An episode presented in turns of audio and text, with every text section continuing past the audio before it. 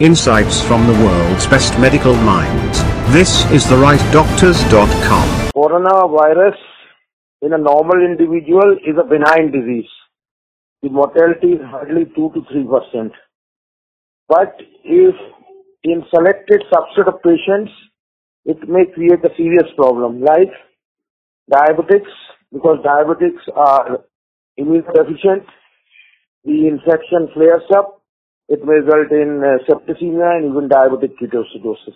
The second subset of patient which should be careful is those patients who have heart failure.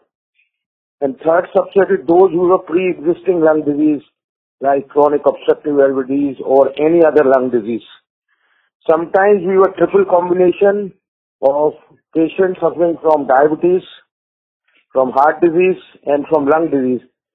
Such subset of individual, there's a risk. And the last subset which can create problem is those patients who are suffering from cancer and they are on uh, cancer therapy which also decreases immune system of the body.